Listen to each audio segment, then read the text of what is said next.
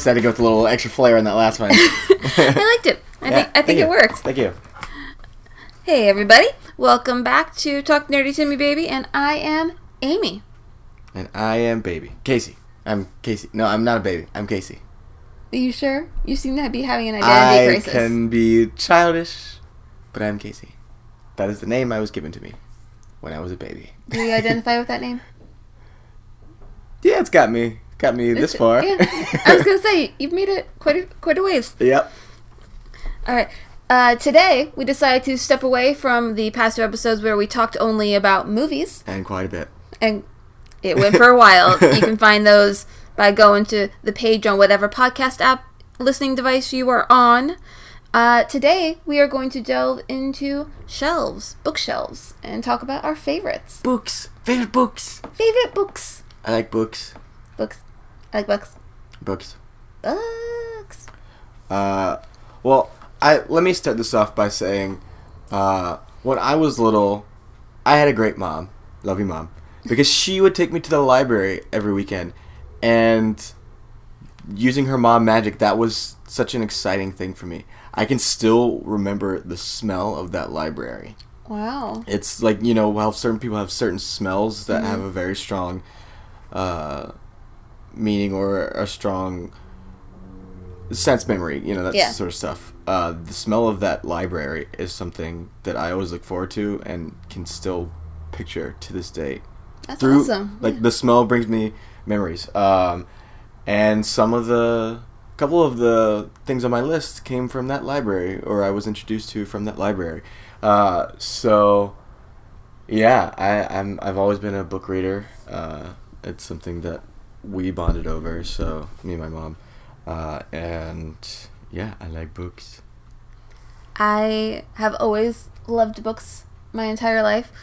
Um, we did go to the library when I was younger, and I used to give like reading lessons to one of my friends because she was a little bit behind, and it was really fun to do that. So I remember a lot of like the kids' books we would read together. But uh, my mom and I a lot of times would end up. There was not a lot to do where I was, but one of the places to like go was the mall, and in that same shopping plaza you had old school Walden books inside the mall. We had a we had a Books a Million. we also had Books a Million. Yeah. We had the two of them. They were all in the same shopping plaza, just depending on if you went outside or Ah. inside the mall. Yeah. And would spend so much time there and Well, be those people who sat on the floor. Well, the Books a Million that I used to go to at the mall, that was like one of the only cool places in that mall, honestly. It I think it died a very slow death. It might still be dying a slow cancerous death. Uh, It has a very thriving online business. They get uh, exclusive Funko Pops. well, I meant the mall itself, not Books a Million. Oh, Yeah, all malls are dying. Yeah. Uh, but the Books a Million was right next to and sort of sponsored uh, and the little food court that had like a little, you know, area. And Saturday mornings was uh, the Pokemon League and we would play Pokemon cards there. So it was sort of connected to that through that. They were the ones they didn't really sponsor, it, but it was just kind of like a yeah, we Come we play here. They were the ones that were like yeah, I think it was someone in there's idea, someone that worked there, like maybe the Mm-hmm. manager's idea to have that, and so that's where I would go, and that's what got me into a manga, which we will definitely delve into in a different Oh yeah, episode. that will be a completely other thing. This is specifically like books Novels. with just words on Yeah. page. Well, novels is only fiction. I have a couple nonfiction books on my list. oh yeah, well, I I'm being technical. I worked in a bookstore. okay. A yeah, novel I, is no, I have- fiction. I have, an I have a that's uh, I will give you that. You have definitely proven yourself in that field. Uh, yes, I have some nonfiction as well. Did because so Casey and I are not the exact same age. Uh, did your school like do the Book fairs? Scholastic book fairs? Yes, They, did. they, did. were so amazing. I remember getting like the flyers so you could order them beforehand, and Yep. just being like circle, circle, Oh, circle, man. circle, circle. I have some things from that flyer on this list as well. It all comes full circle. It does. like a circle on the flyer. that was probably my favorite thing in elementary school was when the book fair came and it took over the entire school library. Yep. It was. am- Oh, it yeah. was so. like, get away, stupid library shelves. It's book fair shelf time. Heck yeah! One little brief little thing I have to mention. Yes. Uh, there was a Legolas poster that I really, really, really, really, really wanted that was at the book fair, and my mom wouldn't let me get it. And then, like one or two days later, they had the drawing for the $25 book fair reward. Yeah. And guess who got it? The only time I've won anything in my life. Yeah. Yeah. So I got that and another Lord of the Rings poster and some other books. I want. To tell me what Legolas poster you got. Uh, it was a very close up of his face from the two towers, and he has his armor on. Was it blue? Yes. Uh, We had the same poster. I love you. I love you too. I think we've had this revelation before. I think we did, It like but it, it, it's still like, dang. Yeah. Except you got that poster in elementary school, and I got it in middle school. because time difference, 'Cause and time specifically age difference. Aged. Yeah. Uh, but I actually might still have that poster. It might be in my closet right now because I have a whole like. I know thing. exactly where it is. I just rolled it up recently. I know. I'm just. I don't know what made the trek and survived enough to be sur- like reused. well, uh, have you ever ridden a Segway? Because here's one right now. Oh my god. My favorite book. Well, I'm gonna con- I'm gonna put it Mhm. as a series because it was intended to be one book. Fun Yes, it was. Lord of the Rings. yep, it's on my list too. All right. uh, I got this from a book fair because they had the whole set, and I ordered the whole set, and I was so happy. And it continues to be my favorite series. Dot at the end. Period. Uh, It is definitely one of my favorite series. Uh, I got it right before the movie started coming out. Like I saw the trailers for it, and it had never come up in my life beforehand. Like my parents aren't big. I'm not gonna say they're not big readers. Like my mom did a lot of reading, but they weren't big like fantasy readers. yeah. So I was never exposed to that as a child via them. It was always just me finding stuff. Don't no, peek at my no, I just, list. I just happened to see that Lord of the Rings was at the top, and It it, was. was. for me. So look at that. I didn't even know it was at the top of your list, and that's where we started. So look at that. yeah. The power of the ring. Do not be tempted by it. No. uh, Even with the cool invisibility. yeah, it- there was sort of a weird overlap of stuff because um, my librarian uh, read some of The Hobbit to us, Mhm. and then we saw the play, uh, the community theater version of the play, and so that was my exposure to The Hobbit. And then Lord of the Rings came out, and uh, I remember staying home and watching the first one on VHS that we'd rented from Blockbuster, and it was kind of a mishmash. I don't remember exactly how everything went from there of movies versus books, but Yeah. it was it was a nice little mesh, and so I just kind of it all was in one melting pot of stuff for Casey, I remember including video games. Yeah. too. I remember sometime in it was either the end of elementary school, beginning of middle school. One of I'm gonna say English classes, but if it was elementary school, it was not in an English class. Uh, showed us the animated Lord of the Rings. oh yeah, I It- did see a little bit of that it too. was it's so weird. Like that versus my experience later on in life was just very different. It might have been an animated version of The Hobbit because they did one of those too. They did. I just vaguely remember a very different looking Legolas. Yeah. Because they don't draw him the same way that you have Orlando Bloom. Yeah. And so it, it was very different, but I enjoyed it a lot. I did read some of the other books by Tolkien, like the Untold Stories, and I tried the, I can't ever say it, Silmarillion. Cimmerillion. Yes. There you go. I always want to forget the R, but I know I'm wrong. So at least I know. Silmarillion is how you say it. Yep. At least I know I'm wrong when I assume. um, I then did read that. I got most of the way through it. I don't know if I ever finished it, but I did I also up have. finishing. A, Yeah. I did have a dictionary of all the beasts. Uh, the other thing I got was when I was in Sweden, uh, I found a copy of uh, Sir Gawain yes. that he wrote, uh, and I'd never found it anywhere. And I was like, "Well, it's here in Sweden," and Was it in Swedish? no, Wow. yeah, it was in English. Cute. Yeah, but I paid for it in krona, crowns. Yep. Good for you. And by that, I mean I was still able to use my debit card. Uh, otherwise, I will say Lord of the Rings is a really big influence when it comes to me and like world building and writing. Just oh yeah. uh, I notice a lot of Aragorn when I do certain kinds of characters. And Yeah, he's a very uh, Hero. strong archetype. Yeah, he's Uh, a hero of legend kind of yeah. guy, and like he's very King Arthur esque, sort of Yeah. in a way. and very uh, Christ-like in a lot of ways. Like because you know, like in the literary term, like the Christ-like figure. Yep. Um, In a way, I enjoy better than Lion the Witch in the Wardrobe. yeah, That just made me sad. yeah.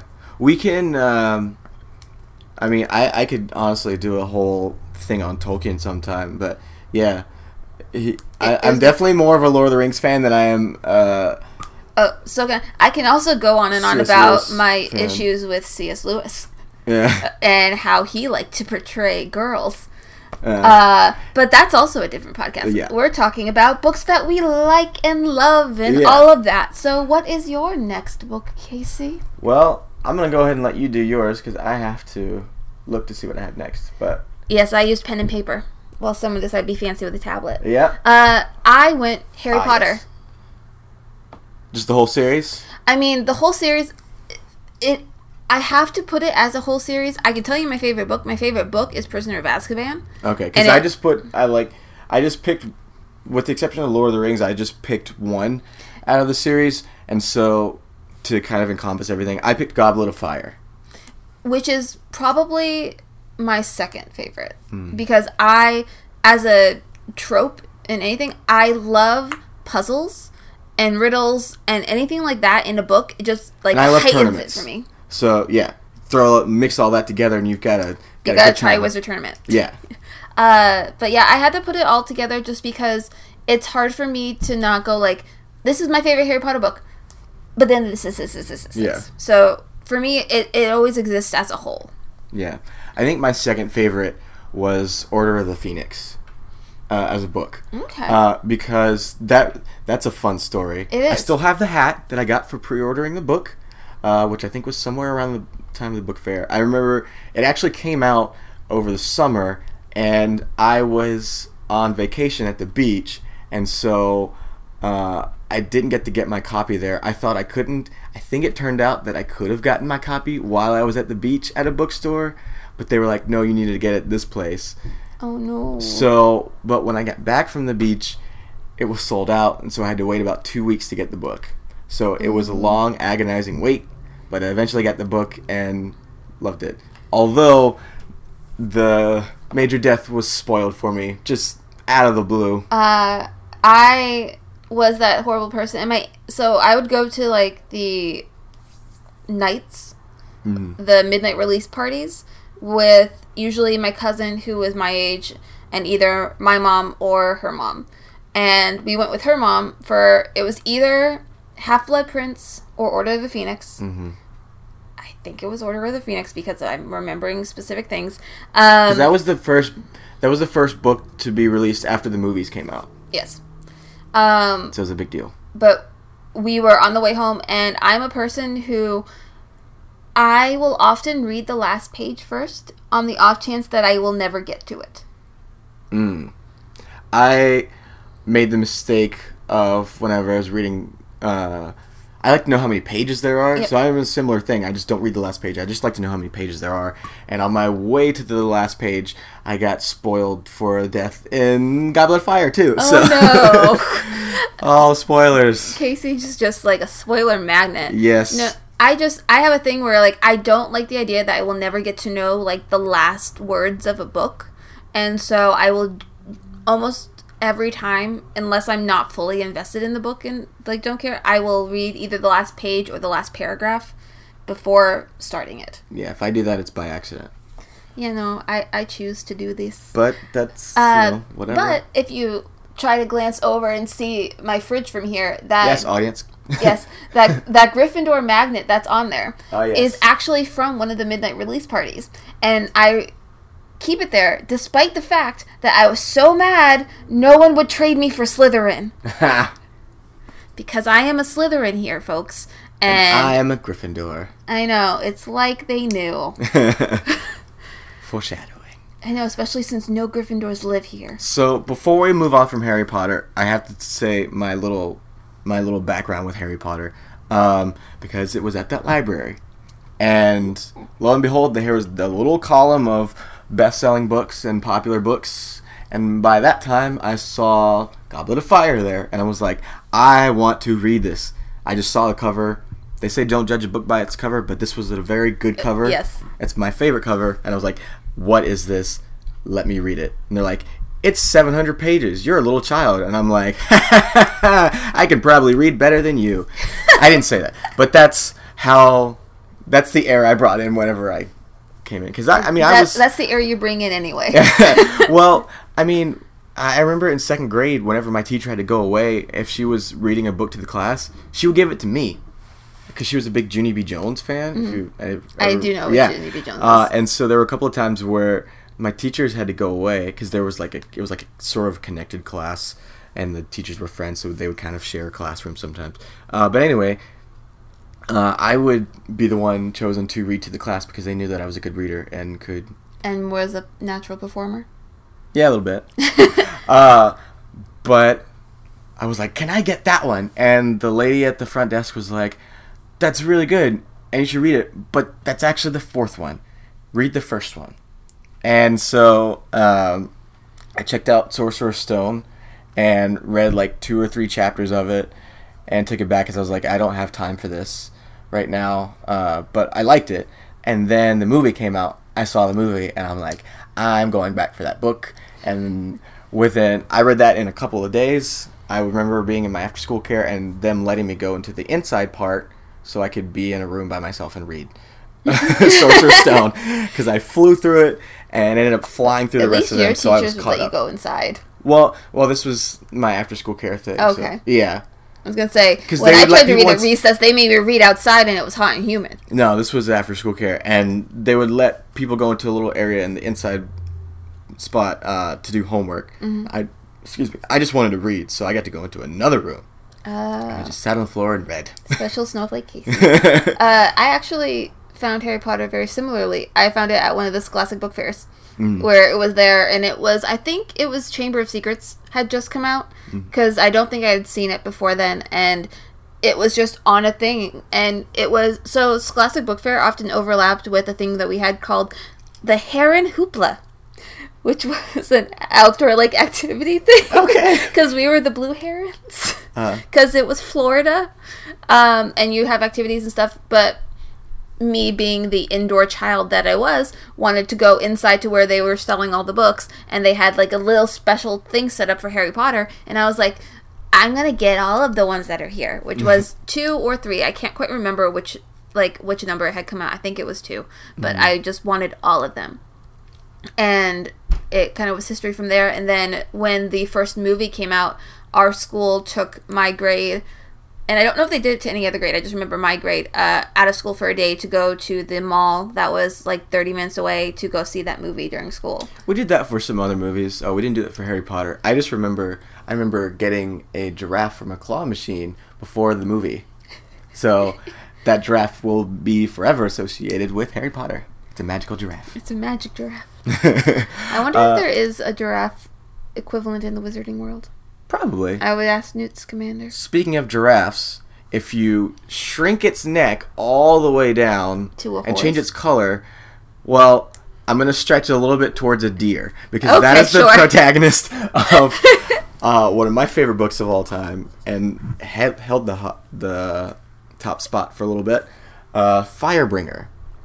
Which I have on my bookshelf because you told me I should read it. Yes. I still have yet to read it, Uh, but it's there. It is a book. Uh, I realized quite early on that. Well, I'll get to it when I get to the next uh, a next book in my list. Uh, I like books with talking animals. For the most part, I do. Okay. Um, and this is about.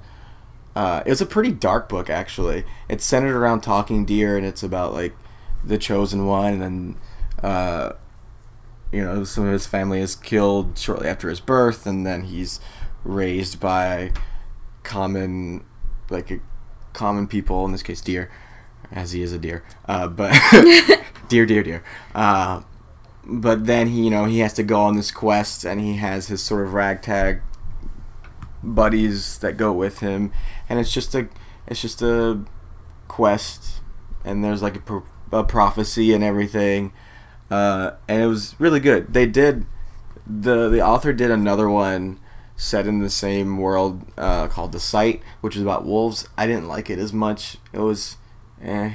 Okay. Uh, but this one was phenomenal. I just remember being totally glued to it and loving it tremendously. So cool. that's one that stuck with me. Oh, yeah, and I fully intend to read it whenever I can get to it. That's why it's on my bookshelf. Yeah. And it sounds cool. And it does make me want to actually do a podcast about, like, favorite childhood movies Mm-hmm. that we grew up on, because that's where most of my talking animals come from. Mm. I don't think I ever, I really don't think I ever read that many books of talking animals. Not for lack of Well, most of them were from the same series, which I'll get to in a minute. yes, I, I think I know. yeah, probably. Um, next book that's in my list. Let's see. Do I want to go in order, or do I want to jump around if we're talking about books from our childhood? Uh, no, I, you know, I, I just, Because I, so let me, if we're talking about books from our childhood that made like a big impact, let me talk to you about the book that you should read instead of Twilight. It's a book called Demon in My View, which is the sequel to a book called In the Forest of the Night. Uh, they're by Amelia Atwater Rhodes, and she was like a young girl who got published, and it was like a big deal back then. But I don't remember all that went on with that. But I do remember reading these two books, which were about uh, mostly vampires and then also like shapeshifters. She continued on with like a couple different series, but these two, uh, Demon in My View was always my favorite. But In the Forest of the Night was a predecessor to it because the characters from In the Forest of the Night become uh, the characters that the lead girl in Demon in My View is writing about because she's having dreams about them.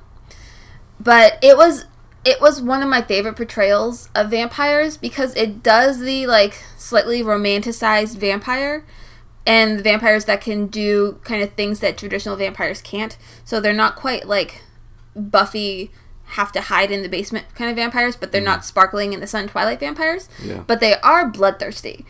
And they just and they are very distinctly not human. And seeing their interaction and seeing this uh she's a high schooler who wants to be an author and she gets to start interacting with these uh, vampires who she's dreaming about and it was just very interesting to see how humans interact with people who are very viscerally not human in a way that I had not seen before as a kid.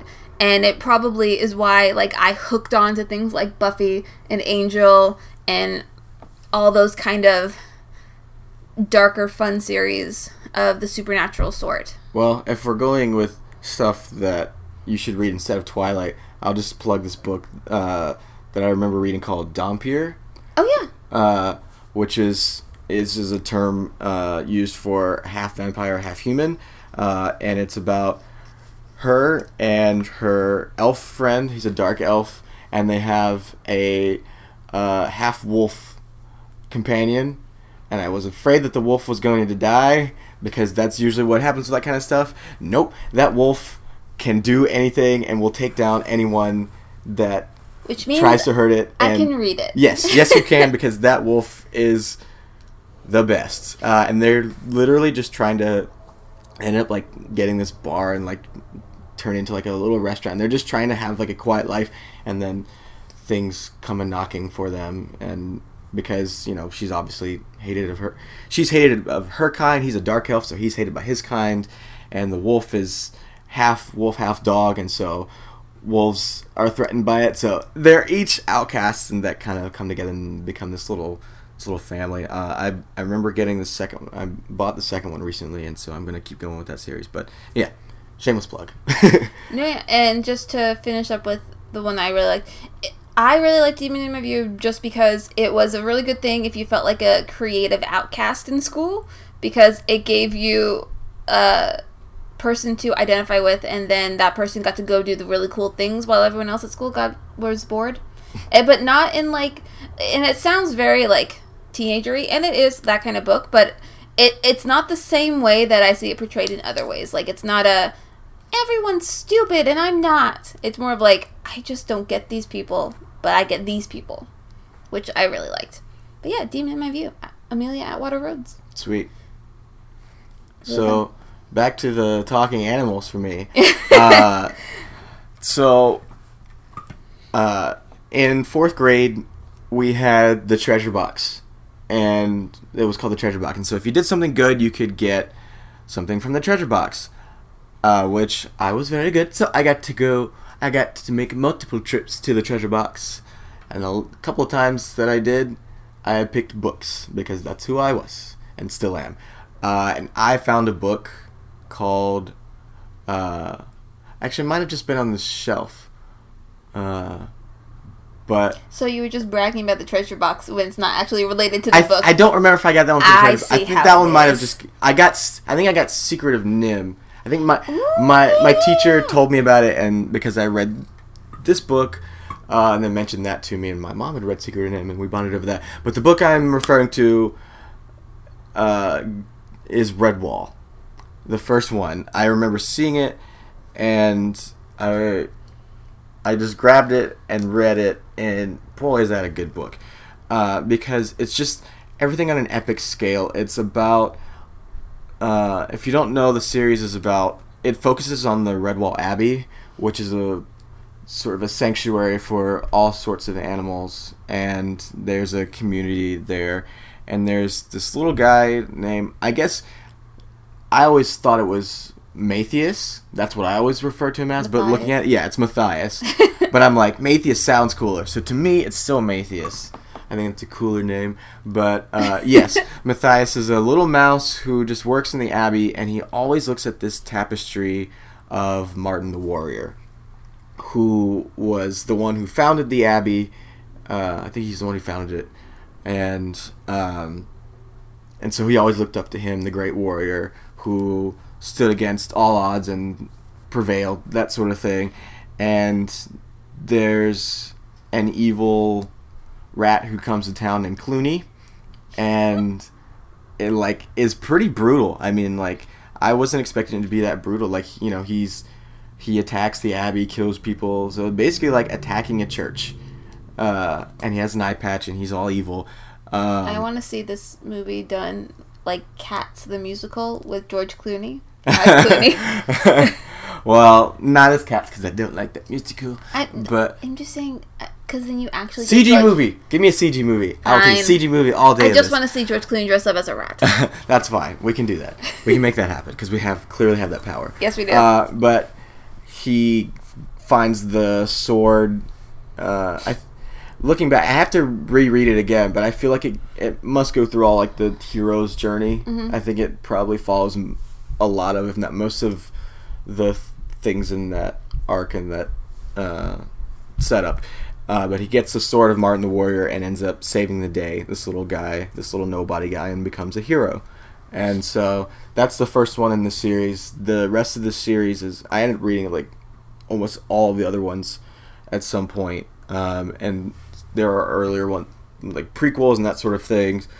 Um, my other favorite one I'll just mention since it's on my list is Martin the Warrior. So that is the story of Martin and how he became the famous hero of legend that he is. Uh, and I I remember like as far as battles in books, that one had the one of the most intense battles at the end, and because that is the one that made him of that legend. And I just Yeah. remember like almost crying at how good that book was. Uh, and so yeah, very emotional for being what it was. Like it did not shy away from from certain things. And the other interesting thing that it did is that certain uh, because the writer Brian Jacques was British, he was from Liverpool, and it was the first instance I'd ever come across of uh, someone writing in a style to show that dialect or accent. Okay. Um, like the moles were very Cockney. As I looking back, they were clearly Cockney, uh, but some of them were hard to understand because of how they were written. But I got it over time of like, That's what the point was. yeah, yeah, and so it was an interesting way of writing, and yeah, he became one of my favorite authors. May he rest in peace. Did he do then Secret of NIMH? no, no, Okay, because didn't. you mentioned it and I was very confused. Yeah, Secret of NIMH was written in the '80s. This was like That's what I late thought. '90s Yeah. when this started. That's why I was confused. But I thought I would clarify. Yeah. That's cool. Boom. Two books on my list out of the way. Redwall and Martin the Warrior. If you can, I would check out the entire series because it's all great.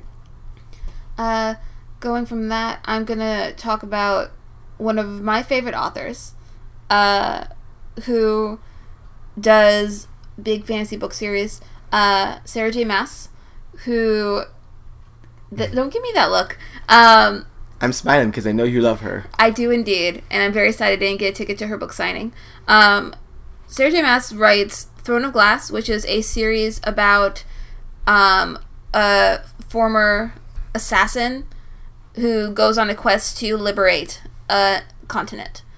And then she has another one that is about uh it's it's hard to say without like fully saying everything. It but it it starts out as a cross between Red Riding Hood and Beauty and the Beast and then goes into like the War of the Fae, which is really epic. And um my favorite of them is Throne of Glass, and my favorite of those is Queen of Shadows because it introduced one of like my favorite characters of all time. But they are just such detailed and books that just make you invest so much in the story of the characters.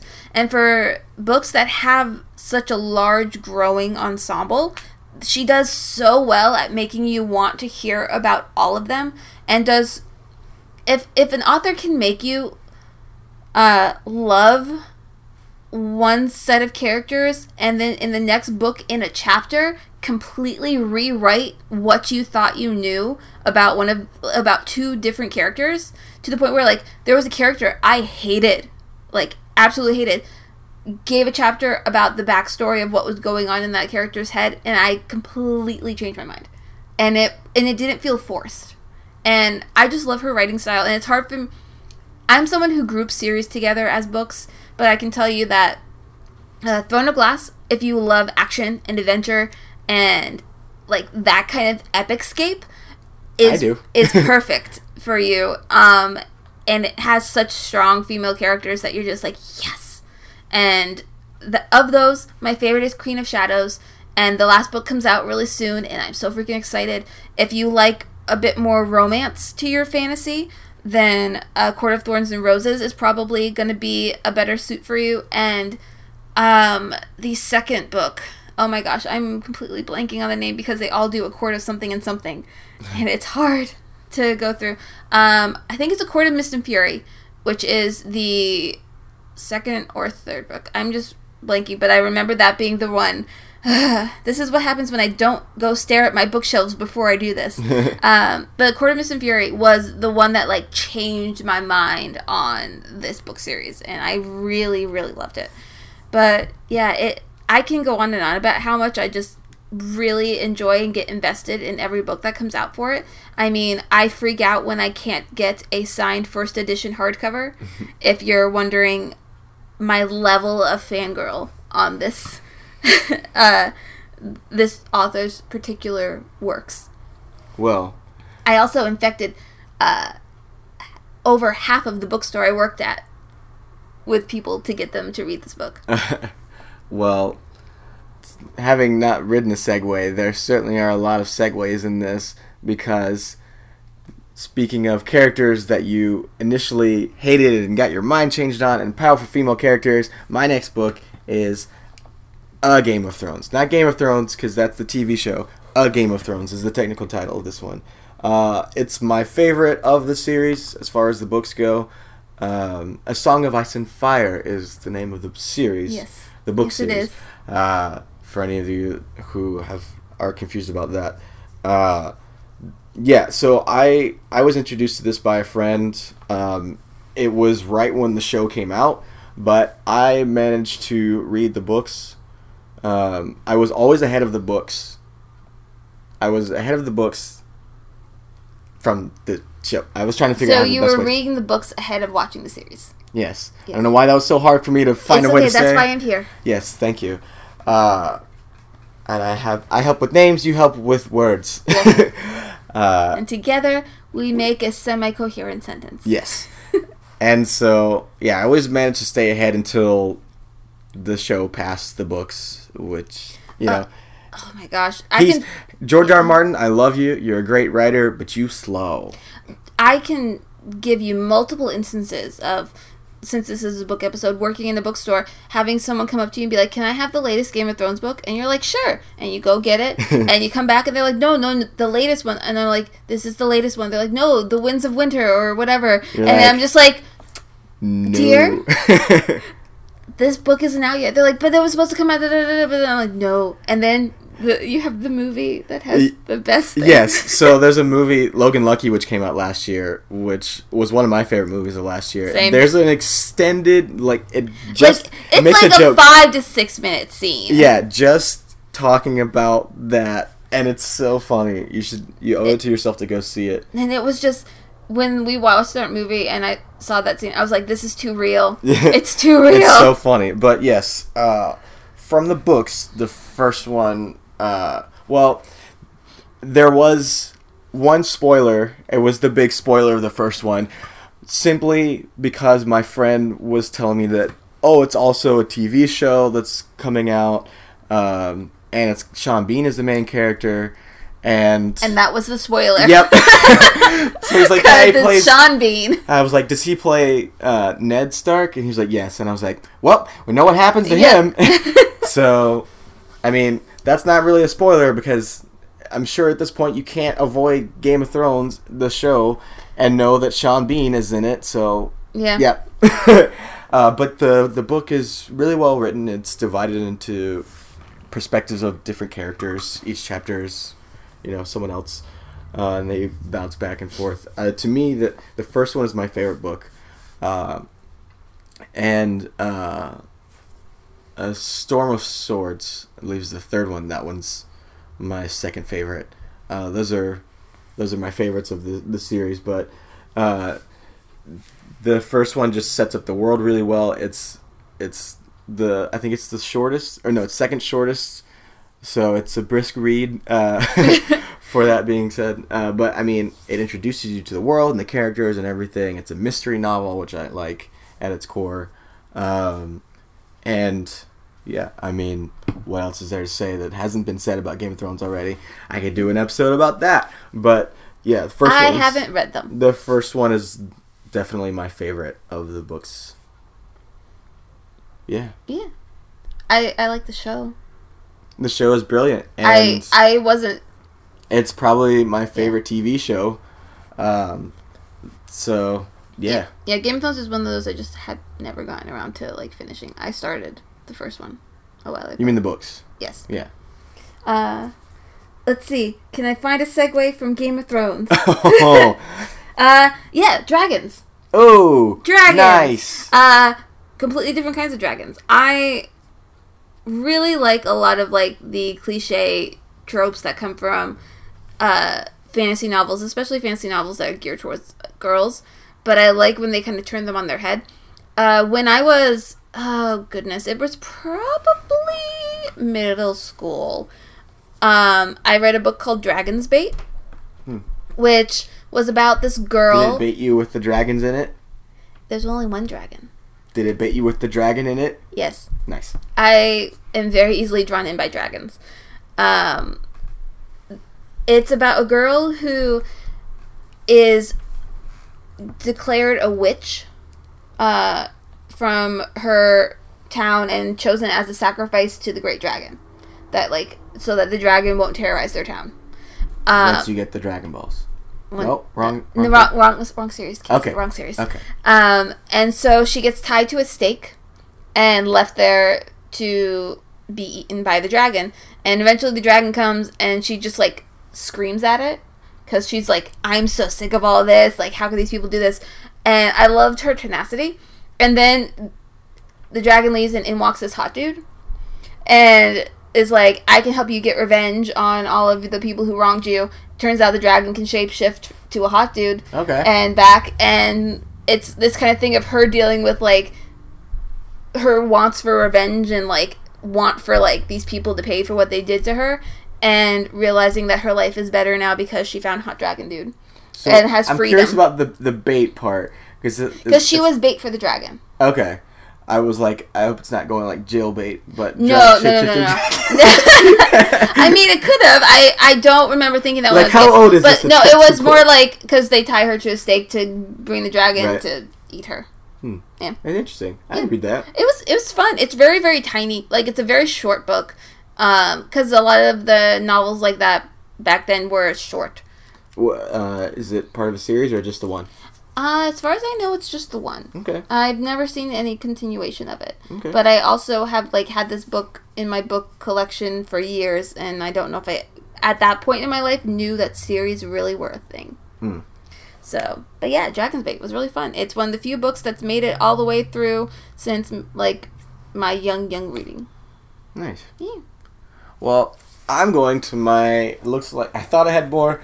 It looks like this is the only technically nonfiction book on my list because Okay. I am a very fantastical reader. Uh, but Apparently we both are.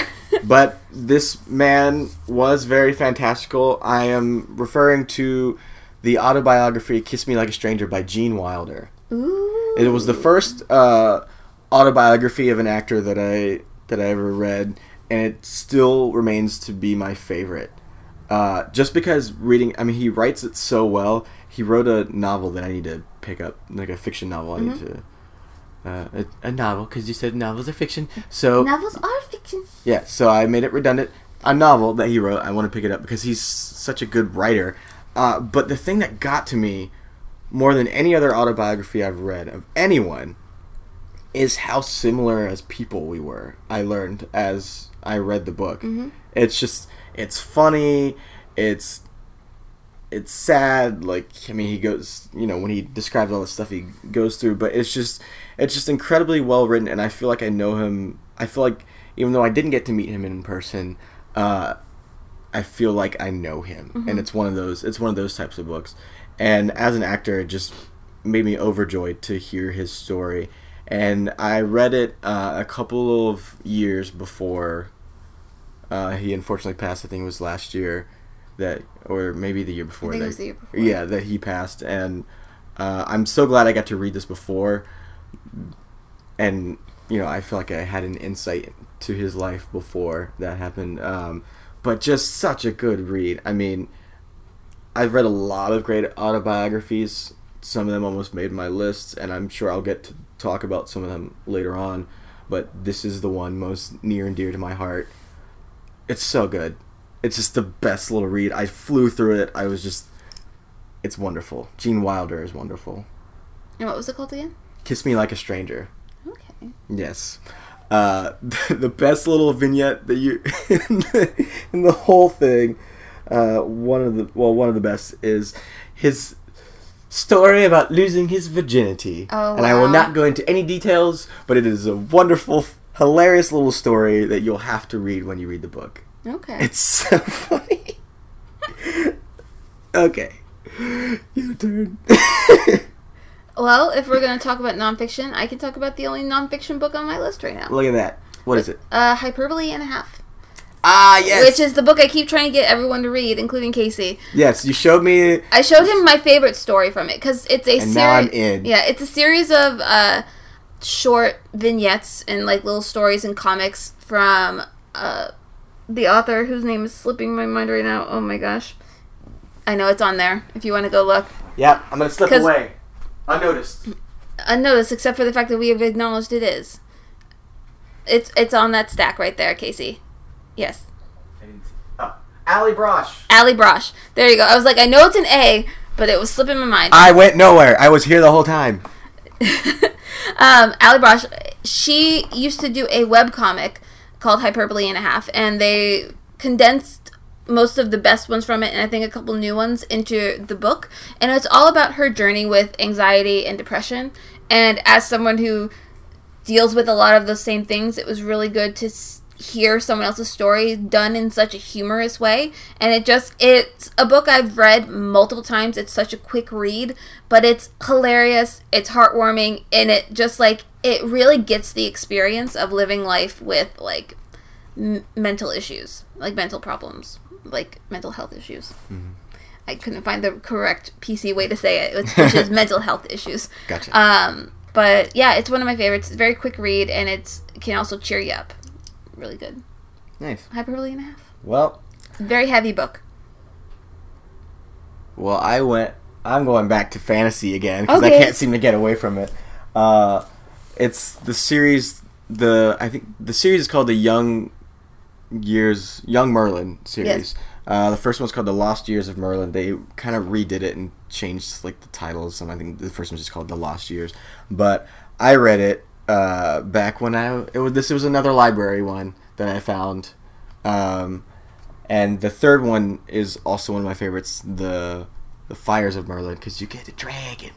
Dragon. Dragon. Uh, but it's a really interesting story. It tells Merlin as a young kid, and uh, just kind of throws away what you think you know about Merlin and you know long beard with suitcase and waving his wand and Looking like Sam Neill. yeah.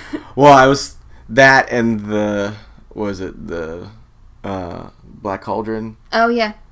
Which I never saw. I mean, no, there was an actual, Or Sword and Stone. It's Sword, and Stone. There you go. Yeah, yeah, yeah. Yep, which is a really interesting movie to rewatch because it has almost no plot. uh, so that's just kind of like the typical idea of what Merlin is, and this gives it a very fresh and pretty realistic take. You know, considering that there's fantastical elements to it, but just and that being said, it's a very grounded book and just very well written. Uh, T. A. Barron is the one who wrote it, and uh, I I haven't finished the series yet. I only got to the I think the third one was the last one that I read. But I found it at my local bookstore, and I've been collecting the Yep. series, and I'm going to re-experience those books because I remember loving them so much. Yeah, quick read. I mean, the the, book, the books are short; they're super fun. Uh, very well written. I love it. Yep. Cool. Your Uh, turn. Okay. Um, to go with the fan, stay with wrong, you left? a decent amount, and I can stop whenever you want. um, uh, another fantastical read is uh, Uprooted by Naomi Novik. I really like Naomi Novik. She was actually a author who came from like the fandom space and went into fully published work. She has a series um, about dragons in the Napoleon War that I can never I can't pronounce the name of that series, but it's an eight book series which I have to read. I just haven't gotten a chance to yet.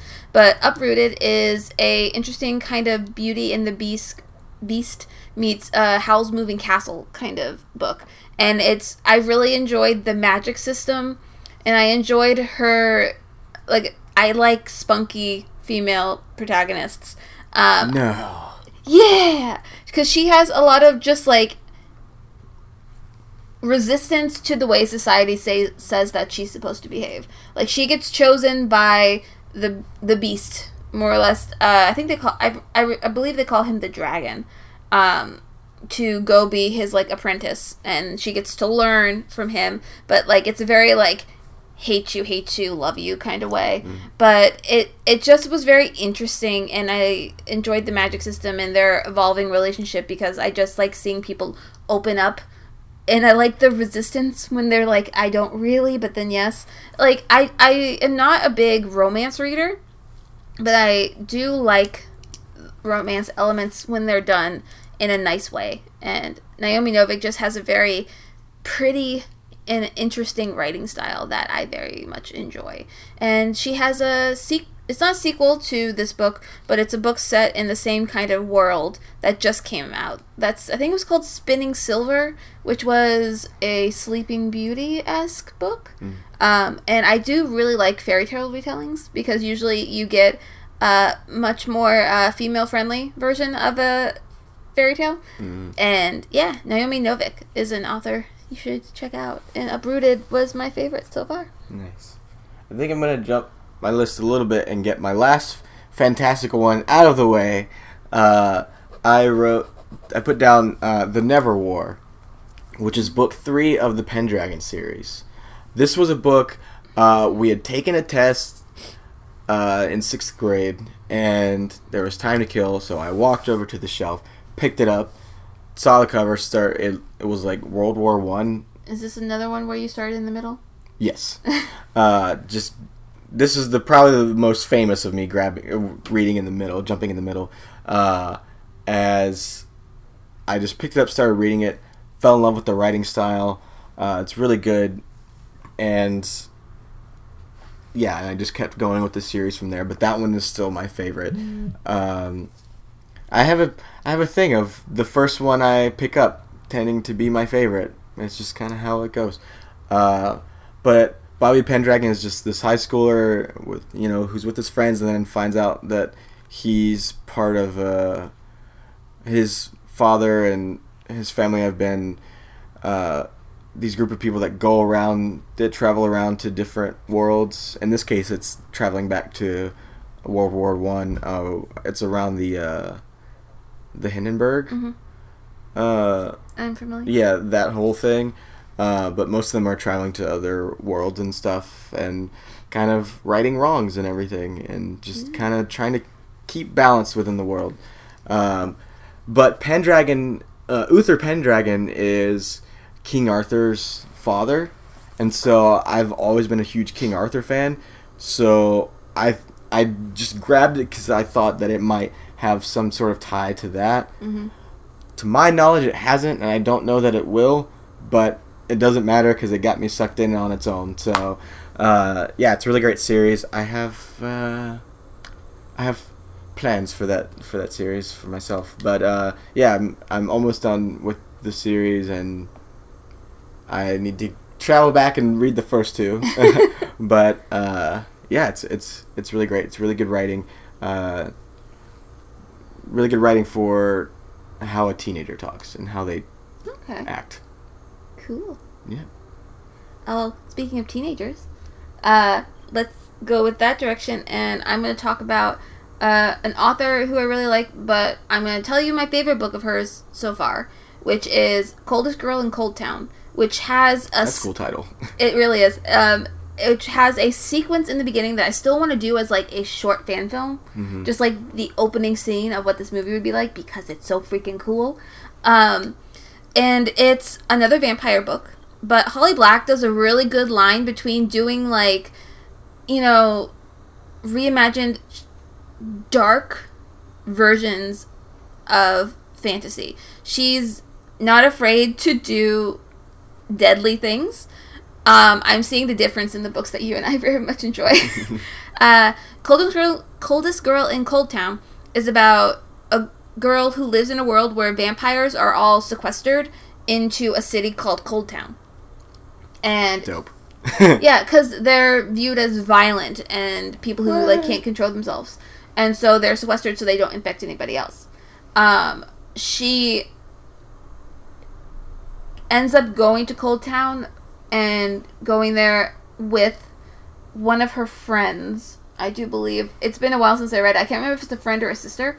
Um, it's one of her friends, and just meeting like getting swept up into the world of the vampires that are there and it's so dark and it's so creepy i think it would be such a cool movie like or miniseries or something i just see it and i really would love to be the main character but i think i'm a little bit too old now but it doesn't matter it can be college you have a youthful face. thanks um but it, it's so cool and just visually like i saw this as like a series of like moving images in my mind and i enjoyed it so much holly black just does really good like simple but intricate world building like it just seems just to work Oh, so intricate. oh so intricate Yes. yes Thank you. um, but she also has a bunch of other books. Uh, one of them is in the oh sorry is the darkest part of the forest, which is about uh, fae and fairies, which is a big thing that she's written about a lot. As well as she has a new series called The Cruel Prince, which is also fae related and also really really cool. Um, and it's just one of those things where like I read just to do a slight like carryover. I read The Cruel Prince. It's one of the few books where I don't like anybody, but I love this story Yeah. because everyone sucks, but like in the best way. Like you hate Oh, them because they all suck. My my next book is completely that. Okay, uh to wrap up so you can talk about that one. I just she does so well at getting like visceral reactions out of you and we all know I have like problems with animal things.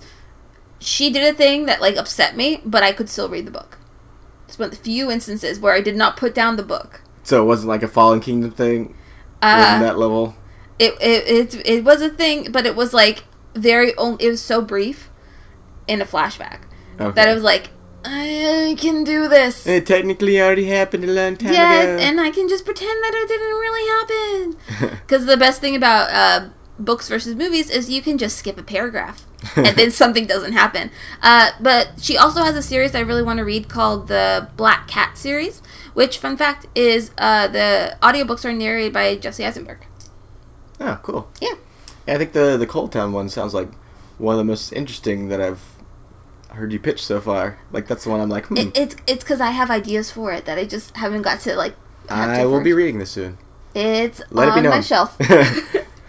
uh, so yeah, speaking of all the people are, that are terrible, uh, my next book is The Informers by Bret Easton Ellis. I feel like Uh. Yeah, so I've told you about it many, Yes. many times. So Bret Easton Ellis is known for Amer- writing American Psycho Oh, and Less Than okay, yeah. Zero. Those are his big ones, and those are both really good. Uh, American Psycho, especially, that almost made my list. But this, The Informers, is my favorite. That's the first one. That's the first one I read. Um, and so, yeah, it's it was it was right. I read it right after uh, graduating college, and that was when I you know started exploring outside of Hollywood and then like my little neck of the woods. But it's it's very it's written in a way that's just like oh god these people. It just shows you like how the rich people live in L.A. and it's it's just it's very much L.A. And Yeah. then like Which, if you don't know, both of us live in LA. yeah, uh, it's just, it's just like, oh, okay, I know these people, and it's just funny because I would read it on my way to when I worked in Century City, and a, lot of parts of the book take place in Century City. So I'm reading about Century City as I'm going to Century City. It was just very surreal. Uh, but near the end of the book, about 80% of the way through the book, there's a giant twist. I wouldn't say giant because it's very subtle in how it does it, but you're just like, oh, oh, okay.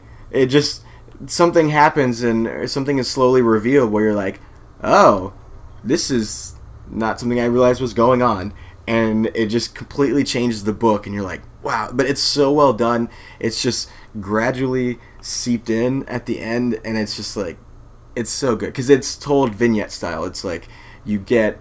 Uh, each chapter's from the perspective of a di- different character, and there's some overlap and everything.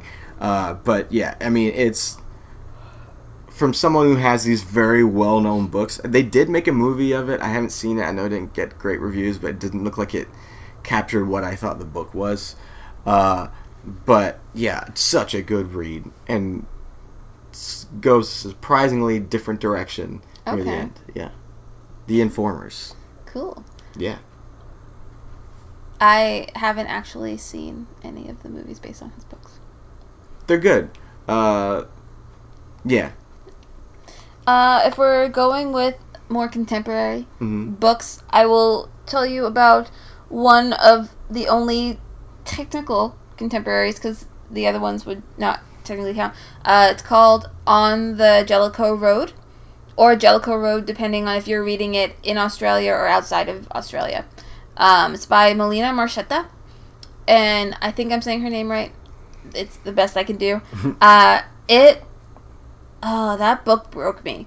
It's about a girl at it's a camper boarding school, and she you slowly just get to learn about her relationship with her mother, who uh, was just super sick, and it's the evolution of that, her relationship with the kids around her, because she's like against letting anyone in and talking to them and anything like that. And you just slowly get all these bits of information. And she's having kind of visionist dreams of uh, stuff that happened in the past. It's but it's not done in a way that I would mark this book as like a fantastical element. It's played completely straight, and it's you never really know if she's actually seeing these things or if like memories of something that came up or are coming back to her and she's just slowly learning and it's bringing her closer to her mother who's like deathly ill and who she's like rejected for so long because of disagreements that they've had. And just learning her acceptance and her way of getting back to that and way of finally like getting along with other kids her age and opening up. I'm not doing this book justice with how beautifully written it is and how much it just kind of breaks your heart as you read it like it it was sad and i was i cried during a lot of this book and i don't generally cry when i read. Like Mhm. i will cry during movies or tv shows or stuff because things make me sad. I don't i almost never cry when i yeah, I read don't stuff know if I have. yeah because it i get detached. Hmm because there's a difference between seeing something play out and reading something play out because you can not see it in your mind if you choose not to for the most part. But this book it it it's a beautiful book. That's the best i can say it and it's one of those ones where like i don't think i can do justice with words like the emotional trip like journey it takes you on but it it's on the jellicoe road by melina marchetta uh, it takes place in the deserts of australia Uh, so my next to last one is Yeah, we're gonna try to do two more each. yeah. I have I have one more after this. So Cool. yep. Uh, Silver Linings Playbook book. The book. yes. Uh, I had seen the movie before reading the book, but I I there was a there was a while where it seemed like everything I was reading had a movie, Yeah. and most of them I had seen the movie already. Uh, but this was one that starts off pretty similar, and then you know the movie and the book deviate, and I love them both equally in different ways. Um, like they they are the same, but yet they're very different, and I love them both for the different directions that they take. Um, but this one is just it's so well written. Uh, matthew quick is the writer. And it's so interesting as to how it's it gives you such an insight into mental health hmm uh, and the the mind of someone who has mental health issues um, and just like how their mind operates. And like how the chapters are divided up and just everything is it's just very well written and it's just a very beautiful story. And i remember because i had seen the movie a few times mm-hmm. and then read the book and i just remember being like oh wow this is like it's just a really good story and it's just the the writing of the book is is so good. And i just remember it's one of those i just blazed through. It's just it's just it it's so well paced that you're just like oh oh wow i'm at the end uh, but yeah i think one of the best books that i've read that has a movie uh, adaptation and i love them both just for very different reasons very good would recommend as i'm doing right now Yeah. all right Indeed, you are. Uh, two more.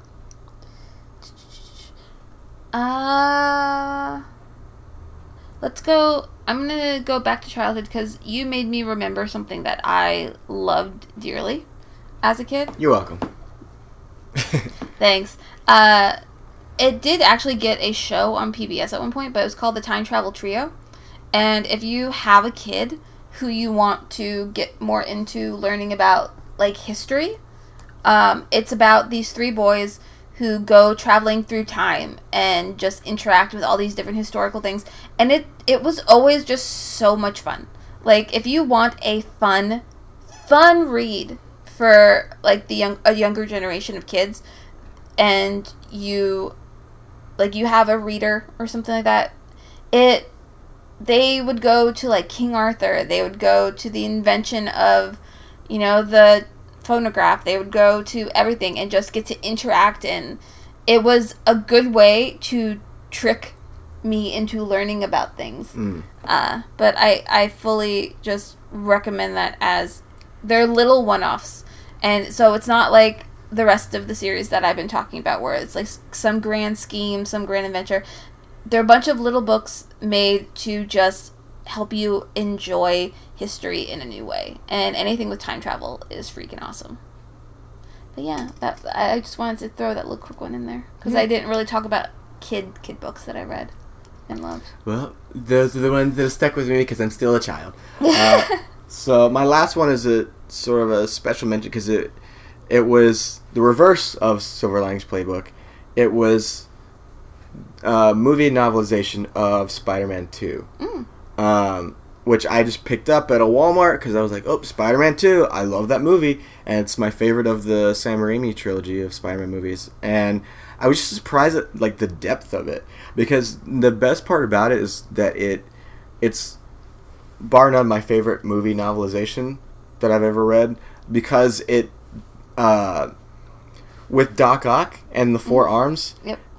there's the chip that's implanted in his brain. You know, it gets fried, and that's how they. That's sort of sort of how he changes.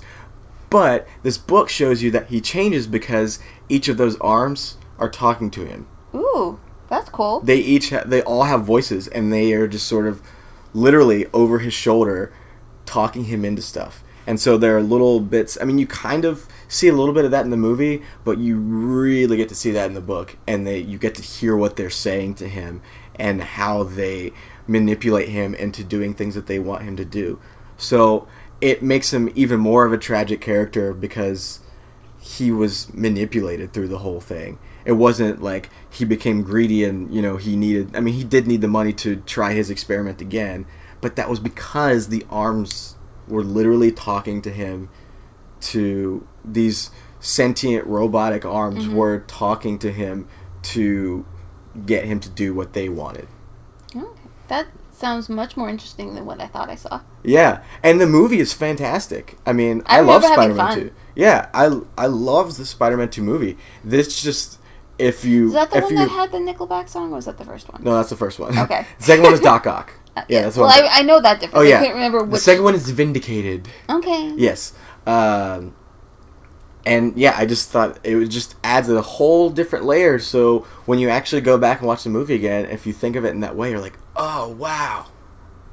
So yeah, it's just something I always I had to mention because it's Oh wow. yeah, well done, well done in that novelization. Because most of the time they're just kind of throwaway, just kind of like whatever, just gonna kind of write what happens on the screen.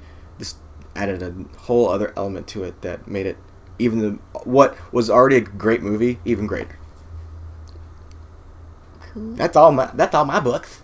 All right, I'm gonna do one more. Okay. just because I feel like, as a podcast dedicated to nerdy things, Yep. it's a good one to recommend.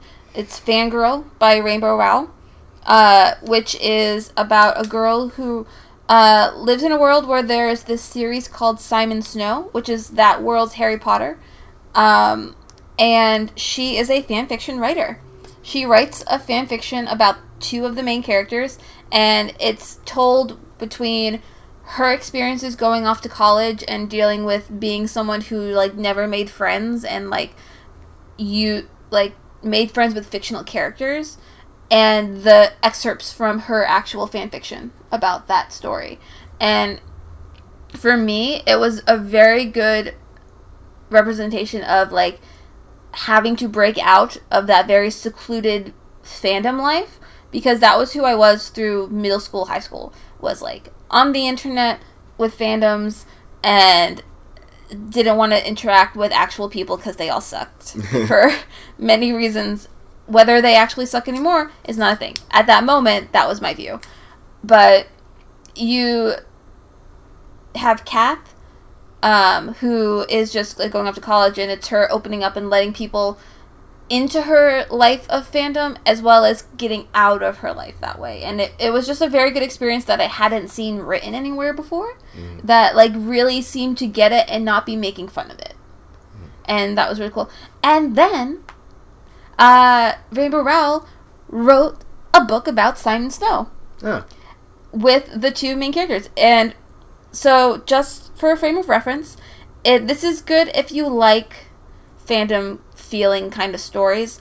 Uh, Simon Snow is literally Harry Potter. If instead of spells, they just gave power to like words and like phrases. And if you, if Harry Potter and Draco Malfoy got together, um, because That sounds fan fictiony. yeah, because um, what happens is you have Simon Snow and you have Baz, who are basically Harry Potter and Draco Malfoy, and spoiler alert, it's not spoiler alert, they're on the cover together that way. Uh, they fall in love, and now she's coming out with the second ver- book from that. But it's just a really fun story because it doesn't take itself seriously because it knows it's a parody of Harry Potter. Interesting. But it does its own stuff too, and so it was just really fun. Like if you just like fandom as a thing, it's they're both really fun reads. Nice. Yeah. Well, I think we we got a lot of books for you guys to read, so get cracking on those. Yeah, man, and support your local bookstores. yeah. And by that, I don't necessarily mean corporations, but you know, you, you do what you can. Well, I, we're both fans of like tiny little bookstores. We are indeed, and It's, the- it's the best place to hang out. I just like going in there. yeah, and lots of All them have of them. cats. Yeah. And even though I like dogs best, I still like cats. Yeah. Well, That Th- seems to be it. yeah. All right. Uh, thank you for listening. If you had fun with this episode, I would suggest that you subscribe to hear more stuff from the two of us, as well as on iTunes, give us a rating and leave a review. It's a really kind thing to do, as well as helps our podcast get to the ears of some other nerdy people. and we get to read it like a book. Yes, and we do get to read it like a very, very short book. Yes. Uh, yeah. So until next time, catch us on your current podcast app. Same time ish. Next week ish. Depends on work Ish. ish. Bye. Bye.